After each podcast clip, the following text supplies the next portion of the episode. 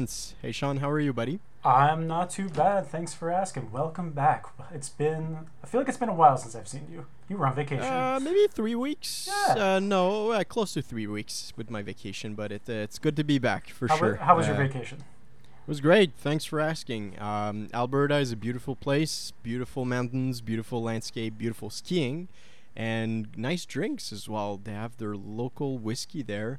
So I had a taste, uh, real satisfying. So uh, thank you for the good folks there. Really polite people. I love you. Uh, but feel good. It feels good to be back and uh, seeing movies in uh, in theaters and whatnot. So uh, yeah, I will how about cheers you? to that. what's new? Uh, nothing much is new on my end. Uh, t- I was over on the Ticketmaster website today, hitting that refresh button, and I was able to procure two tickets to My Chemical Romance. Yes, good for you, man. Thank you, Good thank for you. you. So September second, we'll be seeing MCR live. Never seen them before, so I feel like I'm making up for those teenage years having never seen them. Yeah, I don't know them that much. I remember I think they they, they played something out of the Watchmen movie soundtrack. yeah, they So- covered uh, Desolation Row from Dylan. yeah, yeah, yeah, totally. Uh, it's a while back. Uh, good for you. Good for yeah, you. so excited about that. Yeah. Before we jump into current affairs, well, I mean this is current affairs, but I think we have a little something to say considering what's happening in the world right now. So uh, yeah, well, the world is basically. We said things were dark. What two weeks ago was the last time we recorded? Two and a half weeks ago. Things are considerably darker now. There's, yeah, that was nothing before. Yeah, uh, it's a whole ball game, all the Yeah, another ball game. So Yeah. things have gotten a lot worse, and before we can, can even think about trying to monetize this podcast, and hopefully we can get to that soon. But instead of giving what money we would hope that you would give to us, we would hope that you would consider giving that money to the Ukrainian Red Cross.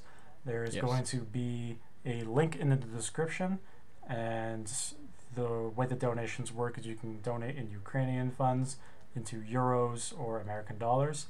And Ukrainian Red Cross is one of the one of the best places you can go in terms of humanitarian relief. A lot of the money will be going to the the cause. So uh, they need it.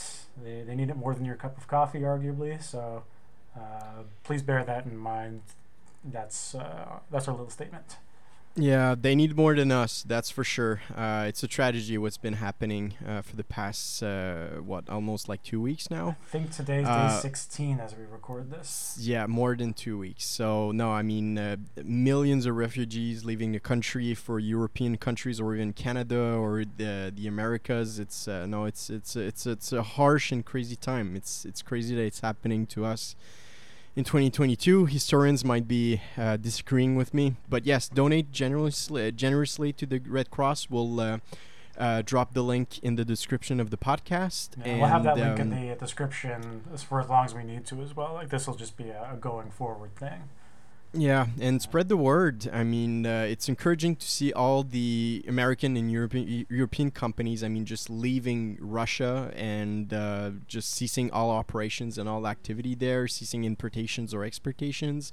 Um, if you're working for a company that has business uh, with Russian customers and uh, Russian partners, I mean, feel free to spare us, uh, share the word. Seeing can we can we maybe consider pulling off if it's a financial possibility for us. I mean, I think everybody's having that discussion right now, and um, I think even our employers, Sean and I, had that discussion. So it's no, it's it's it's it's important. So Yeah, uh, for sure, uh, do our best from our side of the world. Yeah, do what we uh, can. uh, It's it's weird. Like last time, as especially as the the lawmakers and the politicians that have, they've mentioned, this is the most intense, violent situation that has been on Europe since World War II. Oh, uh, definitely. But Yeah. we're seeing it more or less in real time because of social media. Like when Yeah. something happens, Twitter knows about it like within seconds. Whereas World War II, you had to wait for the newspaper, and sometimes that news would be a day or two old. Like we're getting Yeah. it almost real time, and it's it's almost overwhelming the amount of information that comes out. So you talk about like we're looking back on the history, but it's it's incredible just seeing how quickly things change. Yeah. Yeah. No, it's a question of days now, not just I mean, months, years. No, it's it's uh, it's an information war as much as it is a physical and uh, uh, destruct destructive war. and that's an for economic sure. war. So, yeah. Yeah. So all like this said, in one. We have uh, Yeah. the link in the description. Um, please be please be mindful of that for uh, the next couple of episodes going forward. Yes, our- our, prayers and our best wishes go to the re- Ukrainians in this harsh period. I mean, we don't know if you have Ukrainian listeners. Maybe, uh, if you're out there, I mean, we're with you um, as much as possible, as much as we can give, as much as we can do. we know we have Uh, listeners in Germany, and Yeah. we know we have. Um, there's a lot of Ukrainians have gone to Germany. So if anyone's listening to this who knows people who have taken on refugees, you can let them know that we're, we're thinking of them. Yes, we are. Yes, we are. Thanks so- for uh, thanks for the kind words, Sean, and uh, yeah, Godspeed for for the rest. Glory to Ukraine. Yes, glory to Ukraine. So on that note, I think we yeah we can raise it uh, we can raise a glass to uh, our good Uk- Uk- Ukrainian friends. Um, so what do you have in front of you for that uh, for this occasion? For this occasion, well, we're not drinking for that occasion, but we are. But yeah, for yeah, us and just for, for, us, for just the, the purposes of enjoying a, a drink, and yes, we'll make this drink to uh, the people on the line and the people who have already lost their lives. We'll cheers to them. But I'm currently drinking a Jameson Caskmates. It's one of the Mhm. special editions uh, from the, the Jameson line. Uh, a couple of well, episodes yeah. ago, I was drinking the limited reserve, if I'm not mistaken. So this one is the like stout edition Caskmates. So it's really nice in that it has a hint of beer that was put into the barrel, and it gives it this kind of like creamier aftertaste. It has I remember that yeah. bottle well. Uh, I had it twice, I think, but I do remember the the label well. It's all black, the the Caskmate Stout. Mhm. Um, you, I'm trying to recall the taste, but please give me your notes that that you're having right now. Um, I'm curious to remember it. It's interesting because it still tastes a little like Jameson. It has a bit more of a burn than the limited reserve does, but it also has a bit of a sweeter aftertaste. Mm. Um, it definitely has like a hoppy taste to it, that's for sure. But it's never too like it doesn't taste like you're having like a Guinness or anything like that. But it definitely has like a hoppy taste, along with maybe like chocolate. Mm. Yeah, so maybe like a hoppy chocolate. That would be the best way I could describe it. Yeah, it's not surprising with the stout uh, infused and the Mhm. whiskey, but it's a great, it's a great find. I mean, it's widely available here in our province in Quebec. Yeah. Um, it's not too and expensive for the money, it's not for the money. The experiment itself is interesting. It's not. It's really not a bad Jameson. I Yeah. do remember liking this one. Yeah, so that's uh, so now. What about you? Uh yeah, me it's a big evening for me. Um listen, so a little context before we jump in. Um so when I come back, I came back from Alberta. I unfortunately uh, was tested po- po- tested positive for COVID. So Wow. my girlfriend, my parents, my family, we have we had COVID, but it's okay. We're all triple vaccinated, so the symptoms are are limited. Um, but the the past few days, I was just like like battling smaller symptoms. So because of that, I lost like partially my sense of taste and smell. So Oh no. I was just like thinking of the podcast, saying like, "Oh Jesus, I won't be able to taste my scotch as as, as well as I wanted." Um, and I went to a SAQ later just to find something, and behold, there was the bottle of the scotch I was looking for for so long. It was in front of me, and I thought I was like, "Well, you know what? I'll still buy it because this will encourage me to keep it longer."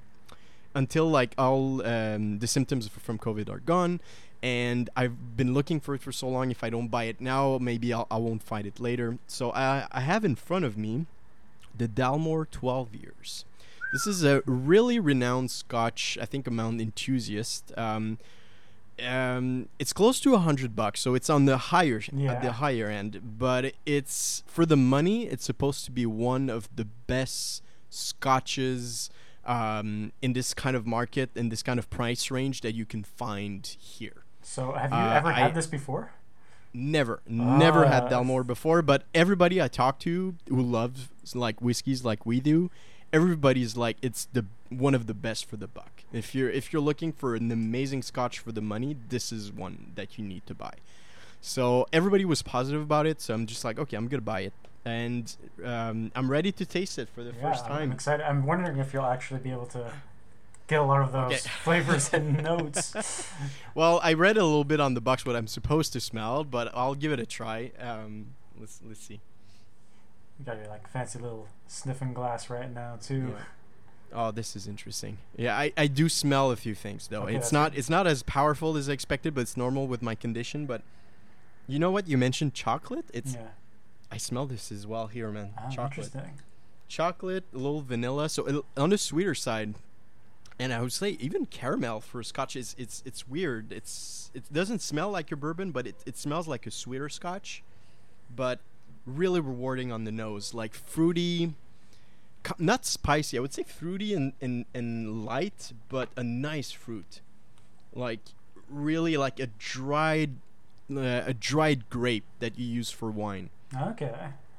Well, dried under the sun, not Yeah, yeah. fully dried, but okay, let's give it a taste. Yeah. I was just downing it. Oh, it was a small glass. yeah. Mm. Oh, this is good. Um, well, yeah, um, I think there's a few things I'm not finding, but like the first notes I have, it's yeah, it's so great. It's it's That's a worth it? sweeter Scotch. It's not as it's not peaty at, uh, at all. I don't I don't taste it as peaty. It's really rewarding because you have those fresh fruits. You have that nice oak. Um, yeah, you have that s- chocolate vanilla caramel feel um, with it. So it's it's even like if you have like a I don't know like a fruity dessert that's mixing berries and chocolate, that's something like this with this scotch. Um, and you have like a yeah the, like surrounded by the oakiness of the wood. It's a fantastic scotch, man. Really, Uh, really good. I really want to try it now. Amazing. Okay, I'll keep it. I'll keep it longer so you can have a taste. But it's it's fantastic. Love it. Oh, that sounds great. Great. Like, listen, guys, if you're Scotch fans, and I know that Sean is, uh, maybe even more than myself, this is an amazing buy. If you have like a nice occasion to try Dalmore, if you want to celebrate something, you're ready to spend hundred bucks on a bottle. This is this is your guy. Dalmore 12, amazing. All right, we have a we have a candidate now. So everyone, mark that down. I know I yes, have. we do. We do. So yeah, I'm glad uh, eventually I'll taste this with you. But no, really happy, and it's a big occasion because I think we have a big movie to discuss and a big show to discuss today. Yeah, so we're basically we're limiting it to two topics today because Yeah. we have a lot to say about it. And we'll start Mhm. off with I guess as the smaller of the two topics, which makes sense. Yes. But the Obi-Wan Kenobi trailer dropped couple of days ago, right after the Entertainment Weekly cover was revealed.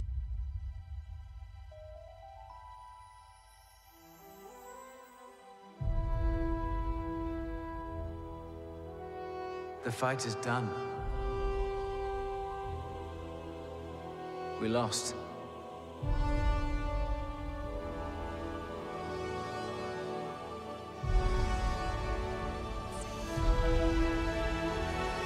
Stay hidden.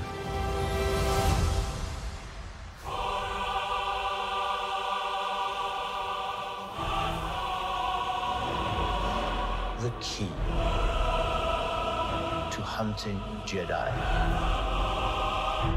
is patience.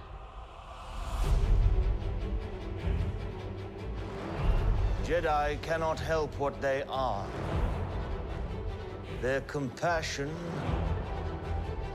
leaves a trail. The Jedi Code is like an itch. He cannot help it. Where is he?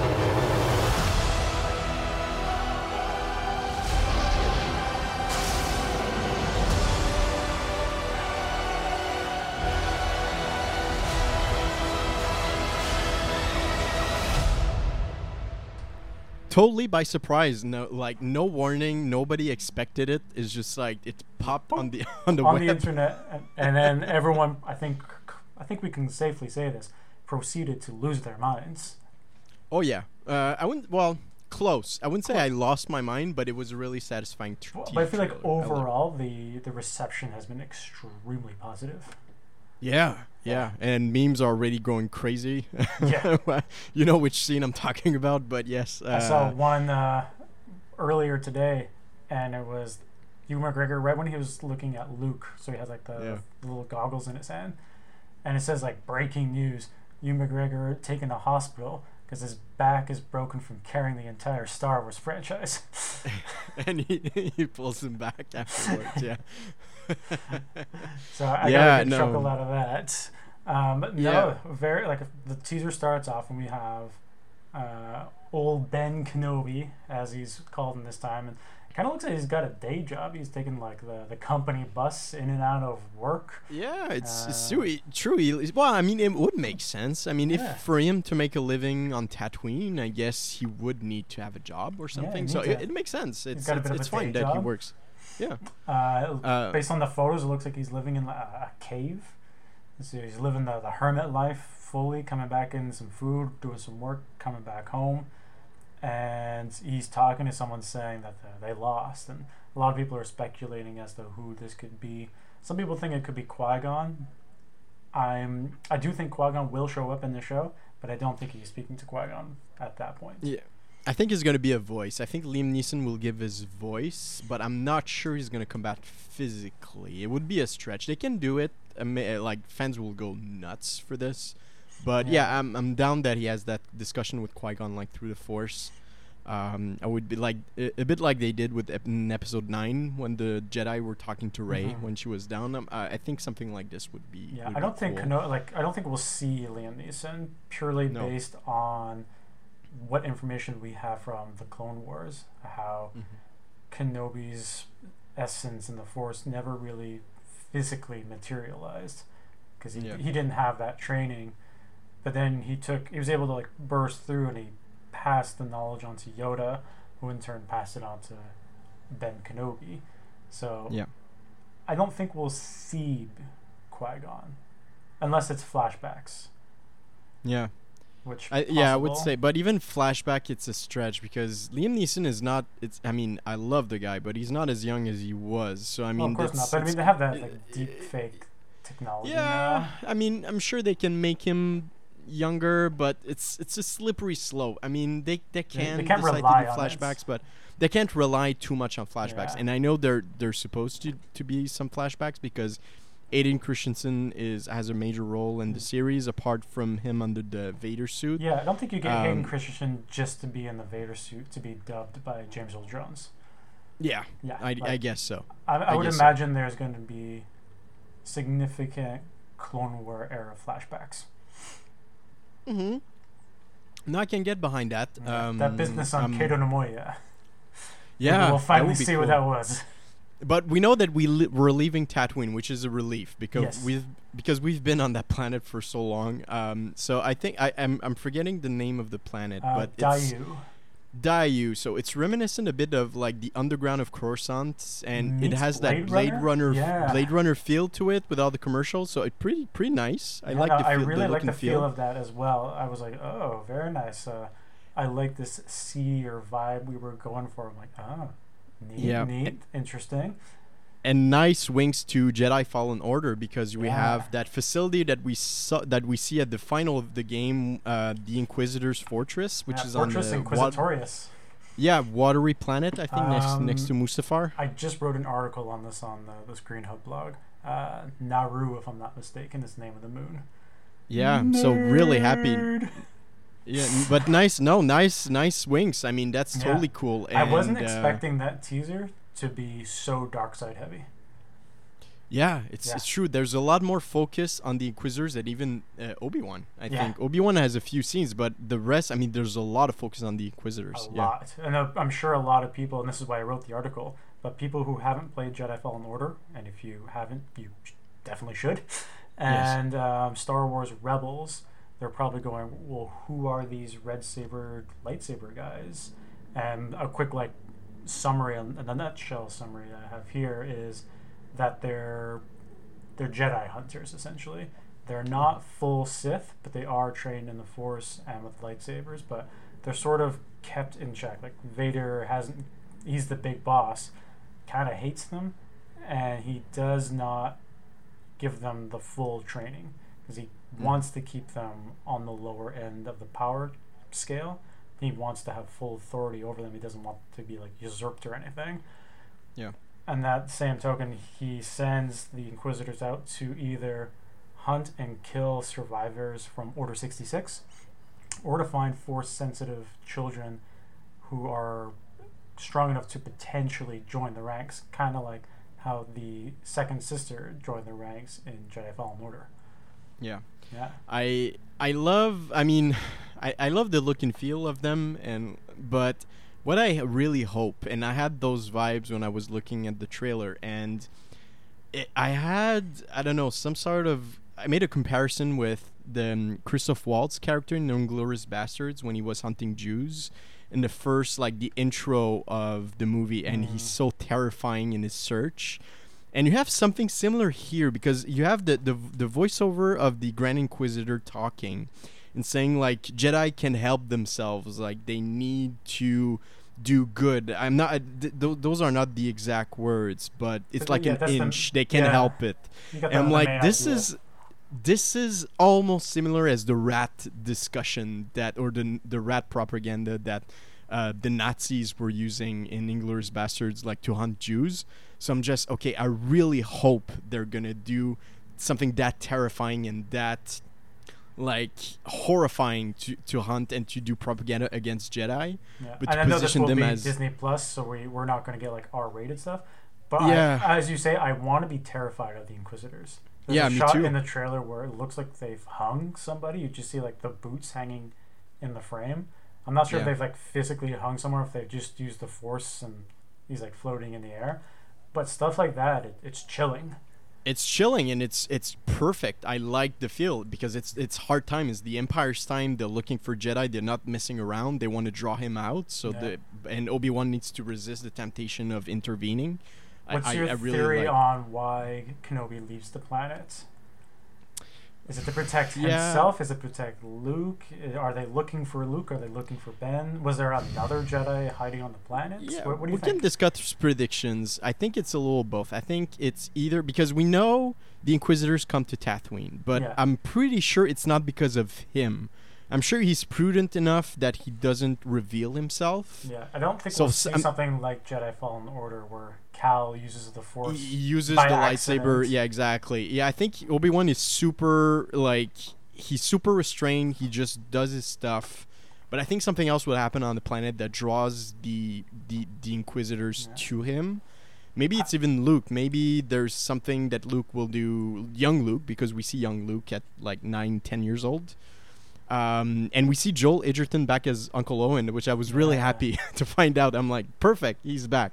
Um, so he has a bigger role. We, we see that he actually confronts an Inquisitor. So I'm, I'm starting to think, and I, I, maybe they're gonna play a little bit with what was discussed on, on in episode four. But sometimes I'm wondering is is Obi Wan and Uncle Owen have a pact? Like they do they have a pact saying do they actually are friends and they he lied to Luke maybe just to protect Obi Wan and protect Luke or I don't know. I'm just curious to see how their interaction if they're gonna interact at all. I'm very Um, curious about that as well. I have a feeling, uh, partially based off of the comics, but I have a feeling that Ben and Lars do not get along. Yeah, uh, um, that would be cool as well. But um, I'm I'm sure because maybe they're gonna play a little bit with the pathos or everything that was said like word for word in episode four. But I'm sure they're gonna play with it a little bit. Maybe because we have Obi Wan saying all like always like okay you're that's what your uncle told you or that's what your uncle wanted for you Yeah. so i'm just okay so they know each other they've been discussing this a lot together so maybe you're right they don't like each other but they had discussions about luke so yeah, for sure, like they both have Luke's interest at heart, and I think both of them have different opinions as to how to go about that. Yeah, so maybe they'll do it differently, but they'll still protect Luke in their own in their own manner. So I'm curious to see about that. But th- yeah, the reason why Obi Wan leaves Tatooine either is to protect Luke because they like the Inquisitors are on Tatooine, they're hunting him. So he's like, okay, I need to leave. I need I need to leave so I can draw them away. Yeah, he probably Or- does something like Luke loses the Force and the Inquisitors are there, and old Ben's gotta go. Here I am, and then chase me. Yeah, I guess Yeah. yeah, that would make sense. Or yeah, guess. like you said, maybe there's a Jedi who actually reached out to Obi Wan saying like, "Okay, I'm here on on Daiyu. I need your help," and Obi Wan needs to leave. So I think those are like one of the two reasons that that can actually work for Obi Wan to leave Tatooine. But I'm I'm really just glad that he actually leaves, that he does something else. Yeah, so nice- I think that was yeah. Yeah, it would be a little frustrating, I think, after watching Book of Boba Fett to have another show set on Tatooine. Yeah, and they understood this, I'm sure. yeah, they're So- like, we gotta get that man off the planet. And I've always been very hesitant towards the idea of Kenobi leaving the planet. Because before, I was always been like, okay, he's just gonna chill in the desert and watch over him. That was long before these TV shows started. As the Yeah. narrative has changed with like Rebels and the comics, that opinion has naturally shifted. I I never had a doubt that he actually at some point left Tatooine before between episode three and episode four, um, because again I'm just curious the discussion that he's gonna have with Uncle Owen and and Beru about Luke saying to protect him. I'm sure he's he has confidence in them to do so. So if he has other business to attend to, he'll do it, but for good reason. So I'm I'm I'm for it that he actually leaves. And no, the look well, sorry. no, sorry. I was just gonna say the look and feel of the teaser trailer looked amazing. Uh, they didn't reveal Vader as I, I I expected them not to, so it's it's fine. We just hear the breathing. I think when the title comes yeah. in. Um, but yeah, I think we had a, a debate on this. Uh, I really, really want them to save Vader for the final episode, like exactly like the Jedi Fallen Order video game. That Vader is actually the last boss you encounter, and you don't see him for the rest of the story. And you just the Inquisitors are the main baddie, but Vader actually, like Obi Wan is able to draw Vader out for the last portion of the show. So I'm like, okay, this I want to see. I'm okay with it. They can mess around with flashbacks of Anakin, that's fine, but I wouldn't play I wouldn't steal the aura of or the the, the, the weight of seeing Darth Vader again properly for just and keep it for the the end of the show. That's that's what, what I, would kind like. of at the other end of the spectrum. I think we're going to see quite a bit of Vader. Um, not like a lot, a lot per se. Like the show is going to be Kenobi, and I think uh, Reva, who is the third sister, she'll be like the main antagonist. I think of the show, and Hayden coming back as Vader. I would imagine like maybe in like first or second episode we'll probably only get like five minutes of Vader, and over the course of the episode, we'll probably only have like maybe like ten percent of the episode dedicated to like a Vader scene, gathering information, learning. Oh, Kenobi's still alive. What's he doing here? And him sort of like trying to piece the puzzles together, and then as we get closer to the the big showdown, there's going to be events that bring them closer together because Kenobi. Mm, I don't know if he knows that Vader is Anakin at this point. Yeah. Yeah. Well, I my feeling is he, he well he knows the name. He knows that Anakin is Darth Vader Does he know? because he, w- it was yeah it was mentioned in episode three, so he he knows. Where, where was it? Yoda think so. mentioned it to him. No, I don't think so. Yeah, yeah, yeah. When they when he they were watching the hologram, Yoda said to Obi Wan, um, uh, Oh, the boy you train, gone he is, consumed by Darth Vader. So yeah, he knows the that hologram and it says like "Rise, Lord Vader." Yeah. Yeah, he no, he knows. He knows already. But I'm just it's just that it's they're playing so much with what was discussed in episode 4 because when Obi-Wan enters the dark, the, the Ben Kenobi enter enters the Death Star and like Darth Vader senses his presence. You have like I smell something. It's something I haven't smelled since like a long time. So I'm just well since okay, so now they're playing with the 10 years thing because what there's 20 years between episode 3 and episode 4 and they're 19, halfway yeah. yeah, so they're halfway between, and it's funny because Obi Wan still looks pretty young. He doesn't have that much gray hair, and I'm just okay. In ten years, it's gonna be completely gray. That those Tatooine suns, man, they, they yeah, ha- I know, hell on you. but they, if I was them, I would have made Ewan McGregor a little bit older, uh, like, because grade, he grade still him up looks, a bit more. Yeah, a little like way more, Hmm. because he still looks pretty young. He, honestly, it looks maybe like five years after Revenge of the Sith, uh, like the Yeah. way they made him. And Ewan's what in So- his fifties? Oh, close to. Yeah, I think late forties, early fifties. Yeah. So I wouldn't I wouldn't like gray him up a little bit more just to make it a little more credible because we're supposed to believe that episode four is ten years after this. So come on, guys. yeah. But and yeah, for those who That's have nitpicking. seen, again, this is going to be nitpicky too, but for those who have seen Star Wars Rebels, the Fifth Brother and the Grand Inquisitor do look jarringly different as to how they are portrayed in the animation. I saw that. Yeah, they they do look different. Mm-hmm. Yeah, and at the end of the day, it, it is a nitpick uh, as long as the characters are good. Um, but f- my first thought was like, oh, that he looks different. Huh. I wonder why. And the fifth brother was different enough that I wasn't even sure it was the fifth brother until I read the StarWars.com article. I was like, it, it could be. I mean, the hat looks the same, but the face looks different. And uh, in the animation, he's voiced. I forget the name of the the, ca- the actor, but he's voiced by um, a Latino actor. Whereas it's Sung Kang from Fast and Furious, who's Yeah, I playing read here. that. So I was like, oh, so we've got um, a Latin American actor, and now we're doing a, a Korean American actor. I can imagine those Mm. voices are going to sound quite different. Yeah, I do like the Grand Inquisitor. Uh, he looked like RoboCop. Where is she?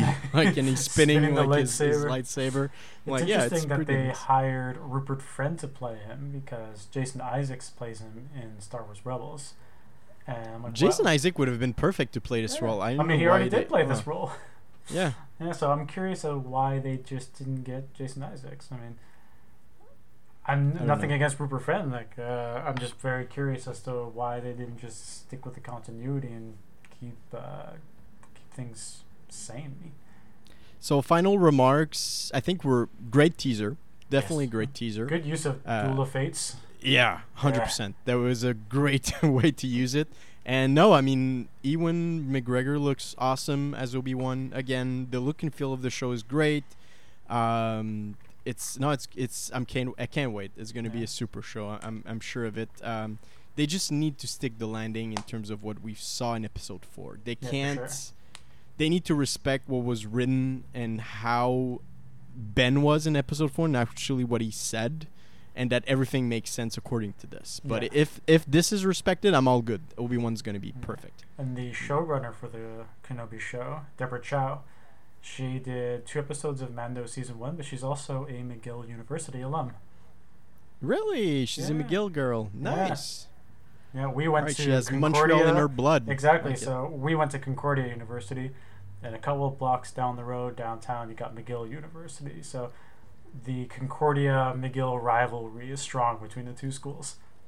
The force is strong between us. Yeah, exactly. yeah, no, for sure. Ah, it's good to know. Maybe I think you said that this to me before and I forgot. But yeah, that's that's really great. Hey, we have a Montrealer or a Montreal alumni uh, directing Yeah, Star Wars. I don't think That's she's great. born here, but she just did schooling here. Yeah. Yeah. So, All right, yeah, man. It's neat. Um, You know, so yep. apart from talking about the teaser trailer, you and I also, in different occasions, we didn't go together, but we both were able to go see the Batman this week. The Batman. The bat. I'm just gonna say it right off the bat. I have had Michael Giacchino's score stuck in my head all week. It was not bad. It was a good score, Yeah. honestly. We haven't had a Uh, good superhero score, possibly ever. And this is the first time I've left the theater just going like dum dum dum Dumb. Dum, dum, Yeah, I'm ju- I've dum, had it yeah. in my head like all week. Uh, first impression, but quick uh, reactionary thoughts.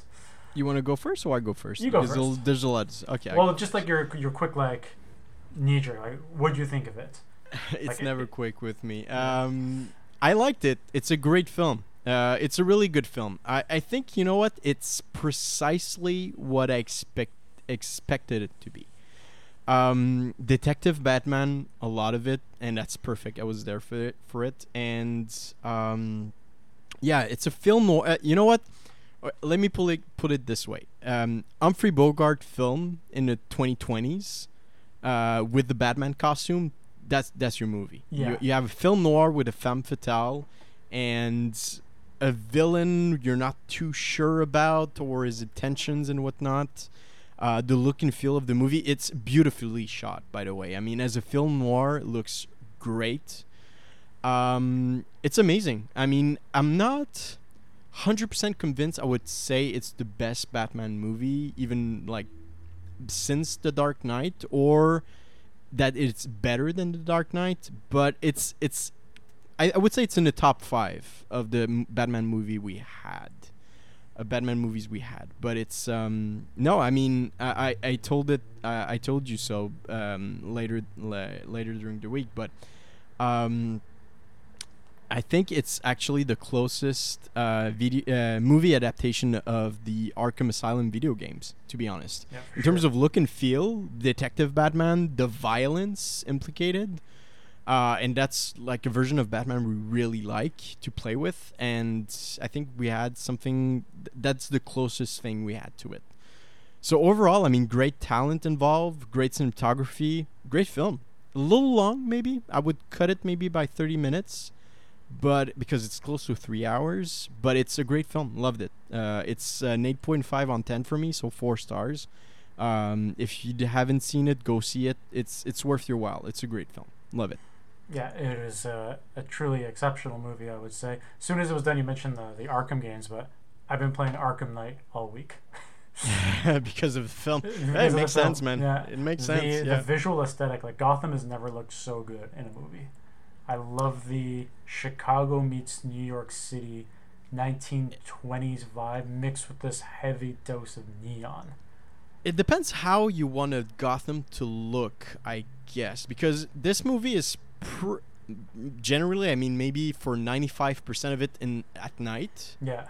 Um, you don't see much of it, but you know that But it's it has, yeah, yeah, yeah, you have it has a personality. Like Gotham feels like a character. It no, it does. I would I would agree with you. Um, there's a lot of rain, so it's yeah, Yeah. it's a little Blade, Blade Runner ish. But yes, uh, that's a version of Gotham that we definitely saw in uh, the Arkham Knight video games. Yeah, for I would agree. Yeah. 100% there.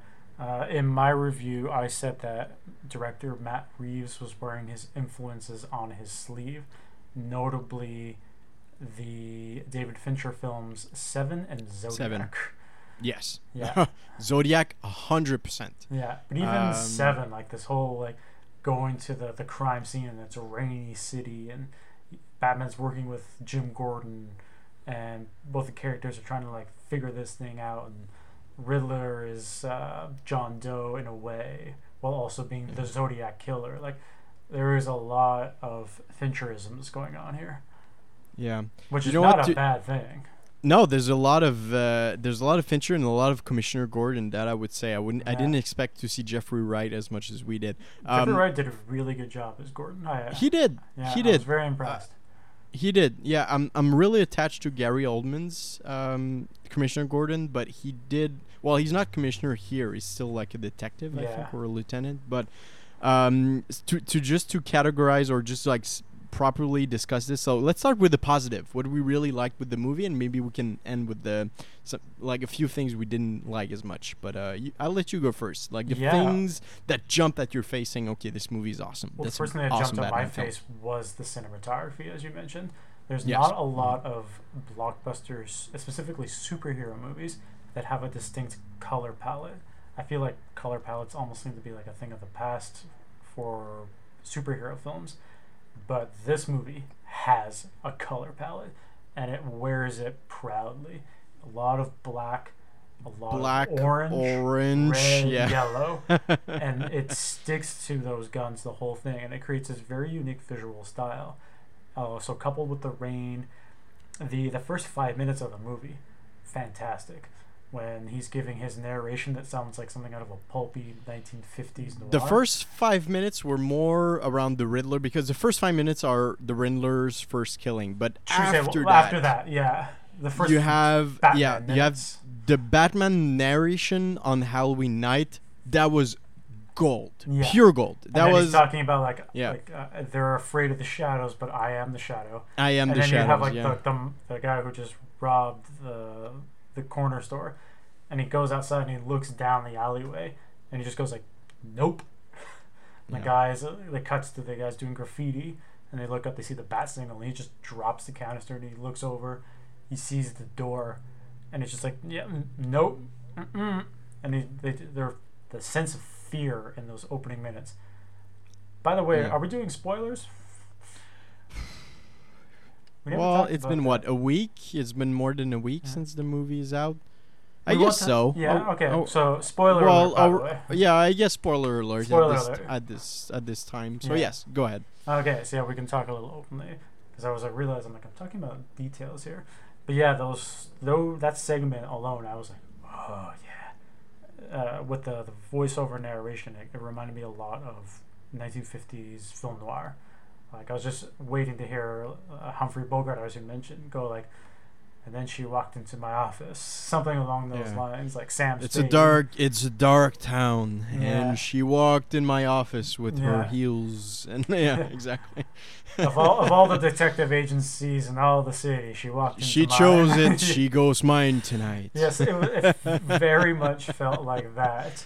Um, As it's Jeffrey- supposed as to, as it's yeah. supposed It's a- to. I mean this is a neo noir thriller, Yeah. like hundred percent more than a superhero movie. Yeah. Um, in terms of performances, Jeffrey Wright killed it. Zoe Kravitz Yes. killed it. Um, th- I remember how I predicted a couple of episodes back. This was going to be a Batman movie, and it wasn't going to be a Bruce Wayne movie. oh, 100 That percent. turned out yeah. to be very much true. I very would say true. Yes. Pattinson's probably in the bat suit for ninety percent of his screen time. Oh, for sure. At, At least ninety percent. Yeah. But you know what? It makes sense. They didn't. How can I say this? They didn't tell it through the script, but we can understand pretty much what's going on there. Is that it's been what two years since Bruce Wayne became Yeah. Batman? That's what they said. Okay, so he's young. He's a little immature. He doesn't exactly know what the Batman stands for. He knows exactly. the first thing he says is like, okay, I'm vengeance. Okay, he's angry. He wants vengeance against the criminals. He's ready to fight. He's brutal Yeah. when he's fighting. So And, and, he takes a so- lot of hits. And he, takes a lot of yeah, hits. he's not and he's younger. He has more energy. Yeah. So that's what they're trying to say to us, like, not directly, but is that Bruce Wayne is not yet Bruce Wayne because he hasn't found he he didn't see yet the potential in being him. He's like, no, I'm living through the Batman. I'm a Yeah. am a night creature. I wear sunglasses in the sunlight when I'm I'm going up. I don't want to meet with the people in daylight except for maybe on rare occasions. So Bruce Wayne is Batman. He doesn't have Yeah. like a distinct personality when he's when he's off the mask. He's only living through Batman because that's only the the only thing he's thinking about. So that's that's telling us he's not as mature as the way we've seen in other films. He's unsure of himself. He's not as bright. He fails a lot in this film. That's something we're gonna um, we're gonna discuss. But basically, if you remove Batman from the equation of the whole film, Riddler still wins. Yeah. like Riddler, Riddler wins no matter what, and Batman still arrives. It, it always arrives too late to the scene. Everybody dies. He's trying to clean up the mess, but he fails. it was a, a surprisingly pessimistic movie. Yeah, he fails. Like basically, Batman is not that good at his job in this film. He arrives too late. He, he and he caught the the Riddler, but he Riddler still like his plan still succeeds, Yeah, So- more or less. Like he didn't end up more or less. But killing yes, the yeah. mayor, but he still caused panic. Yeah. Yeah. Uh, we were But end ab- note, What? but sorry, no. End note is I totally agree with you that you don't see Bruce Wayne that much because he doesn't he doesn't respect himself as Bruce Wayne. He he he, he identify, identif- um, identify himself as Batman, nothing yeah, else. that's exactly what I was gonna say. I've always thought as the billionaire playboy Bruce Wayne as the alter ego. The And mask, Ba- yeah. Yeah, whereas like the mask Batman, that's that's the real Bruce Wayne, and then the the public, with buying hotels and walking into places with like two models on its side. With three girls, yeah, like that- the Dark Knight. that's, That's that's the mask. yeah, that's the mask. But he hasn't come up with that alter ego yet because he's so invested in vengeance and violence and darkness. He hasn't had time to create the the persona for the public yet, and he's become so like warped. And Pattinson and Reeves have talked about how this version of Batman is heavily inspired by Kurt Cobain, which explains the use of Nirvana in the He's soundtrack. a recluse, and yeah, yeah, and they um, and Michael Corleone from the first two Godfather films. true. Yeah, he's a recluse. He's dark. He's not that optimistic. he's he's, always he's quiet. Yeah, he's quiet. Really quiet. Really quiet. he like- looks he listens a lot he looks a lot like around the room and i i still liked it around like about him i think that batman is is most efficient when he's silent Yeah. So I quite liked when, thankfully, a lot of the movie, he was masked, and because whenever he takes the mask off, I guess we're more used to mask off Bruce Wayne time, but it was mask off and it was still Batman time, and mm-hmm. for those reasons, I did find the scenes where he was unmasked to be less interesting. Because there was no conflict with the character. It was just like, I am Batman, I am Batman there is no like I have to change myself for the sake of others and myself. It was just yeah like, it's a it's no, a I'm funny just gonna thing go talk to Alfred. it's a funny thing because in the earlier batman movies i would include both christian bale and ben affleck i really enjoyed the bruce wayne scenes because they play it with such charms and they they have a handle and they understand what they're supposed to do as bruce wayne so they're so enjoyable like just watching them trying to interact They understand public opinion matters. Exactly. Yeah, they're they're mature enough to understand that. But Yeah. here, Pattinson doesn't understand that. He's still too young. Maybe he's our age or close to. He's thirty, late twenties, His early parents died 20 years ago, so we'll borrow park it at maybe late 20s. Yeah, maybe late twenties. So Yeah. he's like close to our age. Uh, so he's like a young adult. Um, and yeah, no, totally. I I digged. I I, I understood. People are, are bragging about it and saying that oh, that's not Batman, that's not Bruce Wayne. But like, but it's supposed to. He's not there yet. He doesn't Yeah. get it. And there's a message or a morale at the end of the movie that wrapped things up Yeah, hope. he started the movie as vengeance, but he understood, and people are actually looking at him for hope. He's saying, Yeah. "No, you're not just vengeance." Especially when the, there was what he was rescuing people from the flood, and like there was this woman grabbing his arm. Well, yeah, b- brings a flare, but even I think str- the stronger visual is that there was I think a wounded woman yeah, or kid the uh, the car. or like grabbing his arm and just like no no stay with me and Yeah. he's just looking and just okay i understand like Yeah. i i know what you, what you want me to be i'm not this yet but i can be it's not just a vengeance but a beacon of hope like Yeah. i'm not i can be what superman is i'm, yeah, I was I'm not about to say the quote from Yeah. uh, Man of Steel, uh, an ideal to strive towards. yeah to say exactly Man of yeah. Steel. So we know this franchise as it's going to be. Matt Reeves wants it to be a trilogy, and we will see the evolution of this character throughout the, the subsequent movies. So probably by the end of the third movie, we'll get probably something similar to the Batman. That's probably a, a mishmash between the Kevin Conroy Batman from the Arkham games and the Christian Bale Bruce Wayne yeah potentially. That's a great. That's a good challenge or a good like. Uh, I wouldn't say a fuck you to like the Christian, the Christopher Nolan trilogy because Christopher Nolan trilogy it, it like is telling us well, like when Bruce Wayne was ready to be Batman, he also was ready to be the proper Bruce Wayne. But Matt Reeves is telling us no, he he's on a journey of maturity to that end, but he's Mhm. not there yet when he's starting to be Batman. He's not he's not all powerful. He doesn't know what he's doing when he's starting. So it's yeah, it's I think it, it he's leaving this to the audience to see which version do you prefer. Do you prefer a Batman who's unsure of himself, who's younger, not mature enough to understand what he's supposed to do, or a fully grown Batman, a man already who understand the power he has as Bruce Wayne as well as as as under the mask, uh, like through uh, Christian Bale movies. Um, so yeah, it's a really conflicting vision. Vision. It's really not the same. Yeah. It's it's interesting. Yeah, it was like I walked out of the movie and I was just like, wow. I'm thoroughly impressed. Great soundtrack. Great casts, great themes, great visuals. Yeah, great cast. We Yeah. can jump on this as well, but the other characters apart from Pattinson, um, Zoe Kravitz was great Yeah. as Catwoman. I really enjoyed her Catwoman. Yeah, arguably, uh, Um, Pattinson's character arc is downplayed by Selina Kyle's character arc. Yeah. Yeah. Yeah. They have a lot of things to get, and I can totally understand why he's hitting on her right away. He has that like that's I don't know. He's he's brought toward her like naturally, and I see so many similarities between the character of Selina Kyle and Bruce Wayne, and it makes sense. And the fact that they're painting her not as a villain at first, just as a good person first, but with other means to achieve her end. And I think that's the true heart of the ca- the Catwoman character. Like she's a good person, but she has other. She's ready to go the extra mile that Batman is not ready to do, Mhm. like, or re- not ready to use. Yeah, No qualms about bending the law or breaking the law to suit her own agenda because it'll make her life better.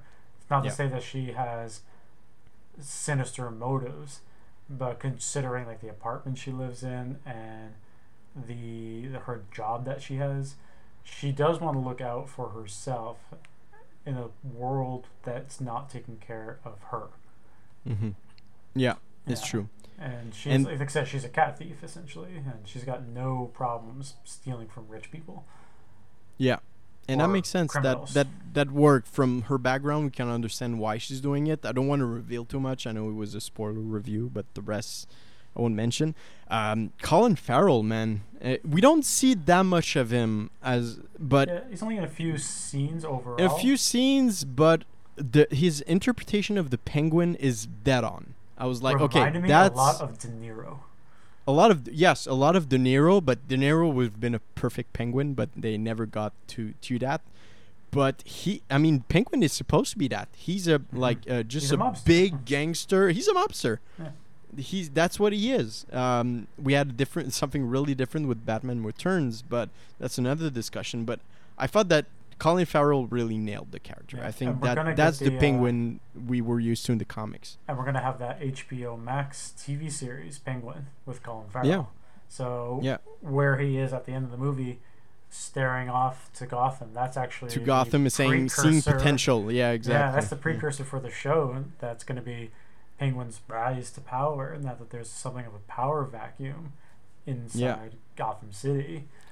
And I'm down for that. We'll yeah. see Penguin ascending. Um, what did you think about Andy Serkis as Alfred? we don't see that much of him. Uh, but maybe you know what? It's funny because I think that this marks the point. Maybe we can jump in the things that we didn't like that much, or maybe were not as great as we anticipated. But Andy Serkis is a great actor. Um, he, but I'm not sure he nailed the character of Alfred, or at Yeah. least in this movie, or the way he the character was written in this film. I'm not 100% sure I was like totally behind it because we don't see that much of him. He's in what, maybe four or five scenes max. And Not much. Just about all the scenes that he's in, he's only there to give Bruce information. And Bruce is a whiny bitch and he's always like re- Yeah. reluctant You're to not my listen to father. him. Yeah. Yes. But yeah, like Alfred's the one who understands the Riddler ciphers, and he's the one who has the information concerning uh, uh, Maroni and Mhm. Thomas Wayne. So I feel like Alfred was more or less just there to be a mouthpiece. It's a Mhm. shame that Batman wasn't able to figure out the ciphers on his own. yeah. Uh, I would agree. Well, I'm okay that he helps, but yeah, he does but he has, most like, of the all- work himself. He does most of the heavy lifting. Yeah, um, and also like the way he calls him Bruce and not Ma- Master Wayne, Master Yeah. Bruce, or I don't know. He he's like treating him like a kid, and I'm just well, no, I'm not sure that's how Alfred will react. And you have like he has scars on his face. Um, he he looks like more of a businessman who's like more occupied with his business than helping Bruce. And I'm just I'm not sure that's how Alfred would be, but yeah, I didn't get like I the mean, Butler you're not- vibes as well. Yeah, I didn't. See, the Butler vibes were nowhere to be seen. Yeah. He's like more of a Apart from like something the like cufflinks. Yeah, more of the cufflinks, but like more somebody like I don't know, like a businessman taking care of him or a father figure taking care of him, but nothing about servitude or like, oh no, I'm I'm at your service. No, no, he's like, no, you're you're a kid. I'm dealing with you because you're a pain in the ass. Yeah. And I guess coming And- off of both Jeremy Irons and Michael Caine, it's a it's a lot to compare. Yeah, I think Jeremy Irons was really solid as He was solid. I Yeah, liked him yeah. as Alfred. Was especially in yeah. Zack Snyder's Justice League, where you get a lot more of him. It was like, ah, nice. Like Jeremy Irons, great Alfred. Uh, Michael Caine, the Yeah. Alfred. The Alfred. Yeah. The well, Alfred. still I have a soft, soft spot for Michael Gough, but uh, yeah, Mhm. like Yeah. God rest his soul. But yeah, um, I would agree with you. I think that he. We'll see. I think I'm more. I'm expecting what's coming next because if they're doing a trilogy, I'm like, okay, try us, try making us to believe like the journey of Alfred, how he actually becomes the real Alfred that we're accustomed to. Because at this point, and maybe it's the same for Bruce Wayne. He's like he's not supposed to be. He's not where he's supposed to be. He's at an earlier stage in his in his journey, and after three films, we're like, okay, now he's he's the the Alfred we know. So maybe it's that as well. Is that because we're an earlier part of the Batman legacy or the Batman timeline? He's not exactly what he is, what he's supposed to be. So I, I can be at peace with that, but I wasn't a big fan of his Alfred. He, He's not a bad actor. I like Andy Serkis. Uh, I mean, he's freaking Gollum. Yeah, he's Gollum. He, uh, he was Uh, great in Black Panther. Like, Andy Serkis is usually quite good. He was great. He's really good. yeah, yeah, but no, n- not not my favorite character. And uh, maybe I'll to jump in something way bigger, but I'll I'll talk a little bit about Paul Dano here um, as the Riddler. Um, I'm not sure they used him well, or they use his talent well because even though physically I think he was a great Riddler physically, the way he acted, I'm like like when he uh, was, started to drag out the, the words when you go like uh, when he was in jail, when he was captured, I was like, I'm not sure that's the Riddler. You, he was trying too hard to play some sort of Joker, and I'm like, I'm not sure that's. Well, I'm not even sure that's Ed- Edward Nygma's name they use in the film, but I, I, I, you know what? Funny thing is, I prefer Paul Dano as the Riddler under the mask. That when he removes the mask and he's captured and he's the real Riddler. So, but so that, it's funny thing because he's the main antagonist of the movie per se. Uh, but I was not a huge fan of everything that he did as the Riddler. nah. He he Uh, had some powerful scenes, the killing scenes and like the way he's talking his praise, amazing stuff. But when he actually talks, I'm like, I'm not sure this is really the Riddler I was expecting. But that's just Yeah, it's a different interpretation of the Riddler, that's for sure, as opposed to an intellectual character like we've seen presented in the past. This is more of someone who is. I'm trying to think of a nicer way to say it, but someone who is mentally ill. We'll go there. Yeah. Someone who has suffered and he, he alludes to this. He, he's a genius, but he doesn't have the physical strength, and I think he has suffered quite a bit mentally, and his his health has degraded to the point where he did need help, and that's the version of Riddler we got. Someone who is sick, Hmm. but someone who needed uh, help essentially, but the, the help was never given to that person, and they spiraled out of control. So some of his dialogue scenes did come off as maybe too strong for me, but I do think it fit the vision of this version of Riddler. That said, I'm still not sure I liked it. Yeah. I would say the same thing.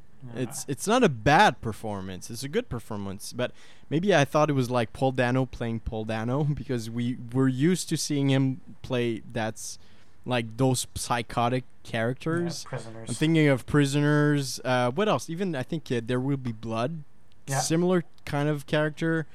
He plays a lot of psychos. This guy, yeah. So but yeah, I like I said, I don't dislike it, but I didn't love it either. As you said, Yeah, I liked it a I'm lot better when he was masked, as you said. I think he was a lot more menacing when he was a masked, faceless entity, removed thanks to screens and social media. Uh, but when he came out in person, and not that he was less menacing, there's actually something quite more menacing by putting a face to it. Yeah. But sometimes I think he got lost in the performance. I would say so as well. And maybe I have a stupid question for you, but that's maybe one of the thing of the movie I didn't understand because sometimes it's complex. But he did wanted to. He did want to be captured, right? He I think so, but he was expecting to be captured. yeah, uh, hundred percent. I would say he wanted to be captured, but the impression I got was that he wanted to bring Batman down with him, and then Okay. that didn't quite go as planned, and he kind of put Batman on this pedestal, like I'm gonna put Batman up, and then I'm gonna like bring him back down, and then he was like, "Oh, you're not really quite as smart as I thought you were," like, huh, like maybe I haven't like decon uh, achieved my plan quite to the the letter as I, I thought. I had the impression that maybe he wanted to get Batman into to Arkham with him. Yeah. Yeah. Because the way he was caught, I was like, uh, it's too easy. He and he never really s- says that it was part of his plan to be captured. So I'm, I was a little lost. I'm like, okay, so he wanted it too, but yeah, because everything at the end of the day, you're you're watching the whole film, and I'm I can't find one thing that actually goes against Riddler's plan. Everything is actually going his way. Even the ending, I'm like, okay, everything is according to his plan. So he didn't lose. And you see him angry at the end um, when he has that like with discussion with the other cellmate that we can also discuss. But um, he he didn't seem to be losing like for the whole thing. yeah. I don't even recall that he lost. Like maybe okay, the mayor was supposed to die. She doesn't.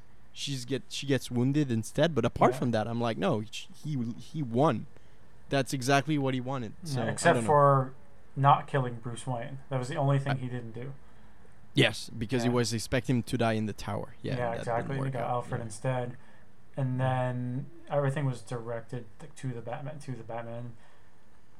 The movie again. I, I need to watch again. There's so much information that's presented, but Yeah. does Riddler know that Batman is Bruce Wayne? Because he kept going like Bruce Wayne. But my impression was that he knew. That was my impression too, but then why target Bruce Wayne separately from the Batman? Good question. Yeah, yeah, I need So to watch it again. But need to rewatch I- it again.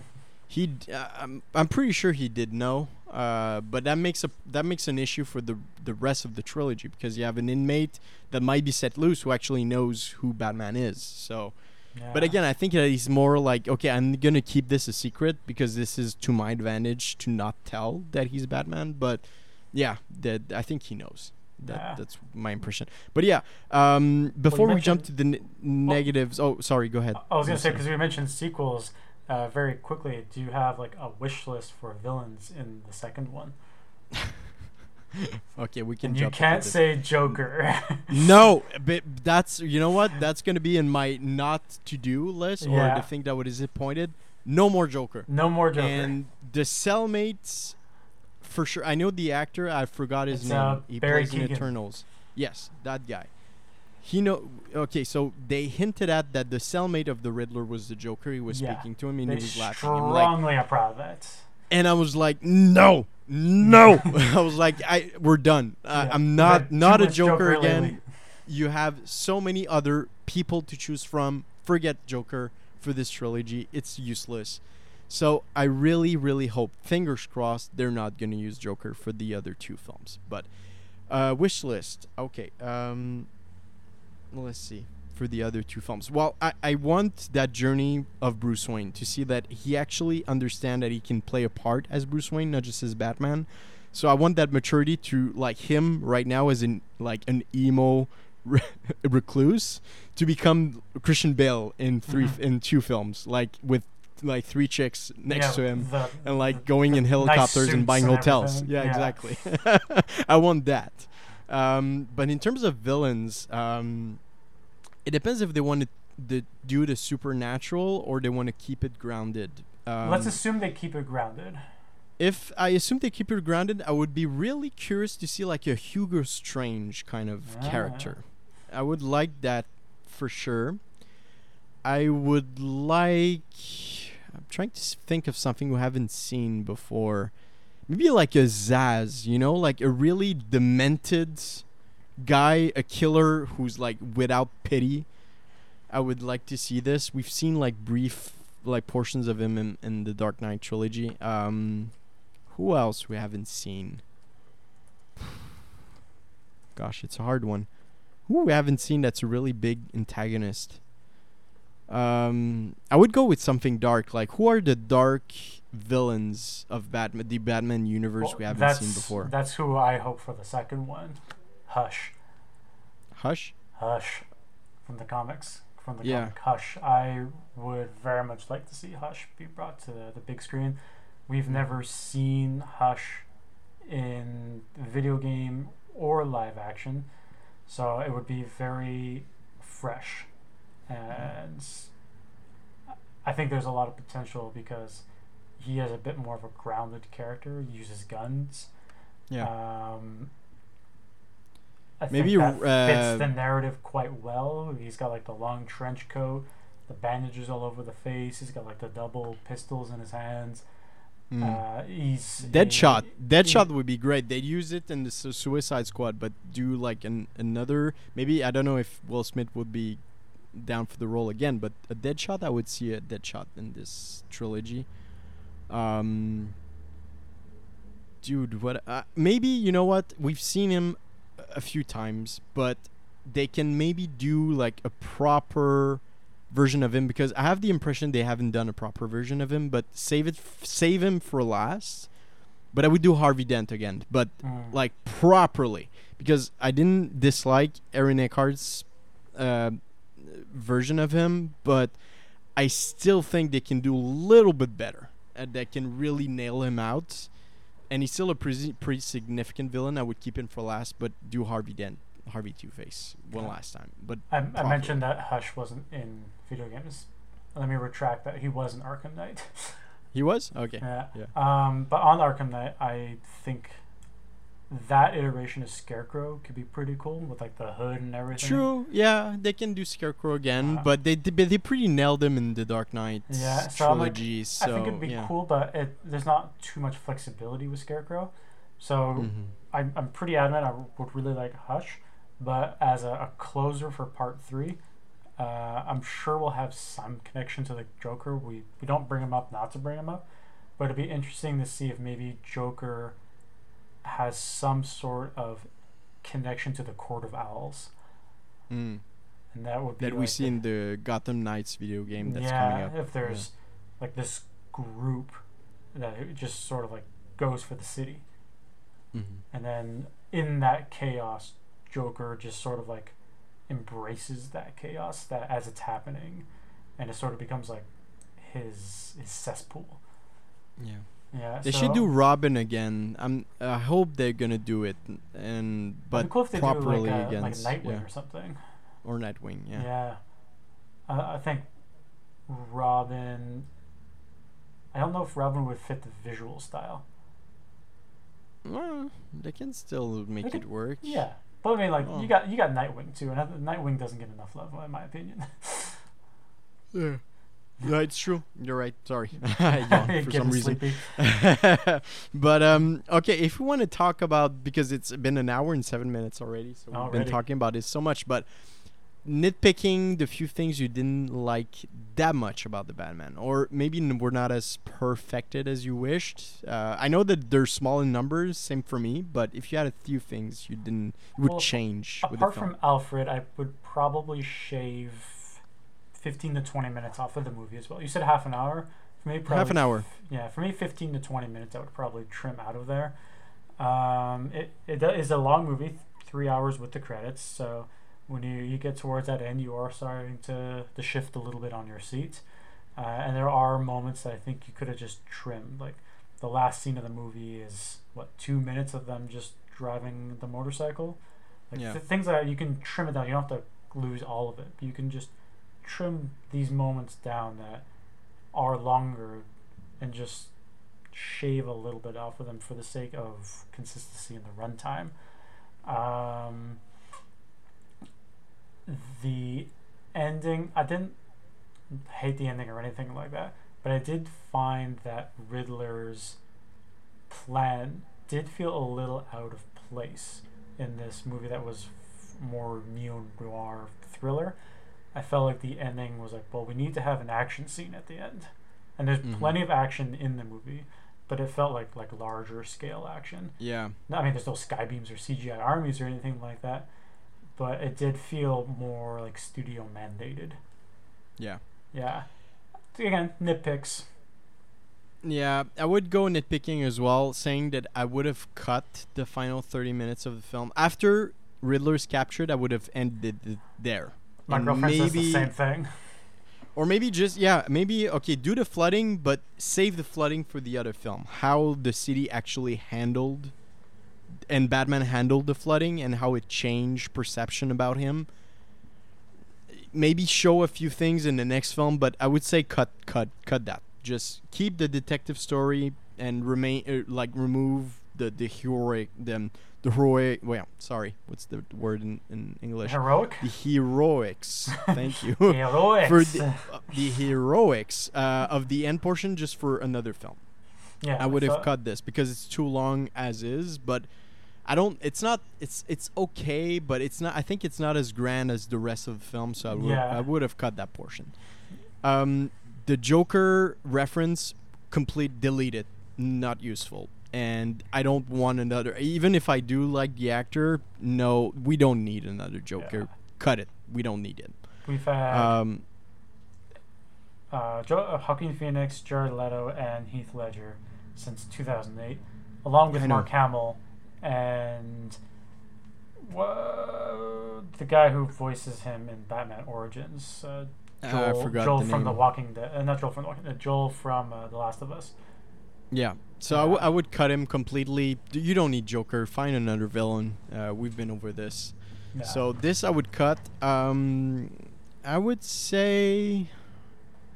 I didn't. I wasn't a big fan of Robert Pattinson's costume, to be honest. I didn't like the costume, the Batman costume in this, but I did like him as Batman and Bruce Wayne. But I don't know. It felt something little.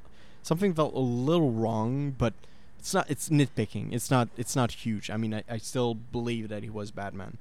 Um, and also, I fair, didn't buy this. Sorry. I was gonna say I like this costume better than the Batman costume in the final act of Zack Snyder's Justice League. Oh, okay. Yeah, I would Yeah. agree with that. I didn't like the goggles.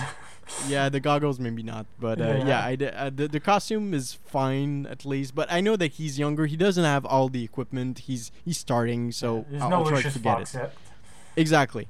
Um, and finally, I would say I didn't buy the scene where after the explosion in the church, where the DA gets blown off, he's in conscience for a few minutes, and he br- gets brought back to the station, the police station. His mask is still on. I was like, no, that's not, no, no, no. Like the that's first not, thing they would have done is rip that the mask off. first thing they would have done while picking him up was remove the mask. I was like, no, that's that doesn't work. I'm sorry. Uh, they they all hate his guts. Like they want to see who's under the mask. The the police don't care about him. I'm they would have removed the mask. assume that Jim was next to him the whole time. I guess, but That's just- still, I mean, he's it, just one know. guy. Yeah, Yeah. he's just one guy. Uh, so I'm sure I'm sure they would have removed the mask. So that that scene, I was like, no, it's implausible. It doesn't work. Uh, I had issues with that scene, but the rest, I mean, I, I did like, but I think I would change how they did it. But apart from that, I mean, the rest is pretty solid, man. Uh, solid cast and crew, solid cinematography, solid story. Great soundtrack, great directing. great soundtrack, we're, we're great nitpicking a little bit. Like, if you haven't seen the Batman, go and see the Batman. Go Yeah. now. Stop listening Yeah. to us. Don't drink, don't drink before though. don't drink before you can drink afterwards, and- but don't drive. afterwards. exactly. Uh, no, great film, but I- think I'm really more curious about what they're gonna do next. Next, because I think that it was a great first effort. It's a solid Batman film, but I think he, it has the potential to be even better, Yeah. and I think that's gonna come after this film. So maybe similar to what Batman Begins uh, was when it first started in 2005. I think it's pretty similar in terms of feeling. Dark film. Um, so yeah, no, it's it's great. Uh, I think Matt Reeves nailed what Batman Yeah, is supposed he to understood be. Batman. he understood Batman, Yeah. and that shows. Uh, I know that some fans are like, "No, it's not this," but I still, I liked it. I think Yeah. it's good. I think he captured the Um, spirit of the character, the spirit of the comics, spirit of the city, the tone, while Mm-hmm. also experimenting with the genre. This isn't But a I think- superhero movie. This is a neo noir thriller. Oh yeah, hundred percent. You not have you don't have enough action to call this a super superhero film. But I would s- compare this to Dune Part One that we've seen last year, man. I think that this is like a half a project. I think that it's supposed and it's supposed to be so. They're just like he's getting started. He's not the Batman you're accustomed to. It's not the Bruce Wayne you're accustomed to. There's a few things that are gonna change because we wanted to show the first stages of his journey Yeah, where he was a kid. nice evolution. Yeah, when he was a kid and he was not as the adult you actually know him to be. He he makes mistakes. He's not as right. He fails. Um, he has arguments with Alfred all the time. He doesn't listen to what he's supposed to do. He's he's just depressed. He wants vengeance and Yeah. that's it. That's the only thing he wants. So that's true. That's that Yeah. that totally makes sense. So it's a first part of a bigger story. Yeah, so here's hoping that with part two and part three, that they can deliver satisfying character growth while giving us exciting villains and more detective work. Yeah, well, yeah, more than what we already had, but yes, Yeah. where he actually solves the puzzle. yes. not just not just like rely on Alfred and yeah the the I found I, I need to rewatch it but I, I found the riddles not to be that complicated. or Well, I, I don't know. nah, I like the I like the first riddle the most. Yeah, exactly. What did the- so what does the liar do when he's dead? He lies Lie still. still. That was good. yeah, Yeah. but because I think that most of his riddles are like commonly known, so people actually know the answer because they've heard them before. Um, but yeah, same thing for justice. Like what's blind and something else. No, I'm just like, s- people have been saying this for a while. We know that it's Yeah. justice. Um, yeah, But yeah, yeah, no, end, great movie. great movie. Yeah, glad you liked it as well, man. s- same for you. So we've been talking for 116. Yeah. Probably, uh, our poor listeners are probably like, okay, wrap it up already. Wrap it up, guys, please. I can't take it no more. No wrap more it up. Batman. I'm vengeance. I need to go to the bathroom. no, man, it was uh, great. Uh, we'll see. We have we'll have guests next time you hear us. Uh, we're going. We're we don't we won't reveal too much, but uh, yeah, we're we're doing a partnership with another uh, Yeah, we'll have another, another, podcast, Yeah. with other guys interested in what we do, and uh, it's going to be a much bigger show than what you usually used to. Um, so keep a, keep an eye out for this in the next couple of days. Well, no, no, we'll have we'll be recording this next weekend, so probably Okay, like so two, weeks, sorry. two weeks, yeah, a week and a half. I'll meet week you and a half to two weeks, yeah. there we go. Well, Yeah. Fred, as always, a pleasure. As always, a pleasure, man. So uh, take care, keep drinking, have a good weekend, and uh, yeah, we'll talk about uh, bigger stuff when we come back. Sounds like a plan. As always, care, brother. cheers.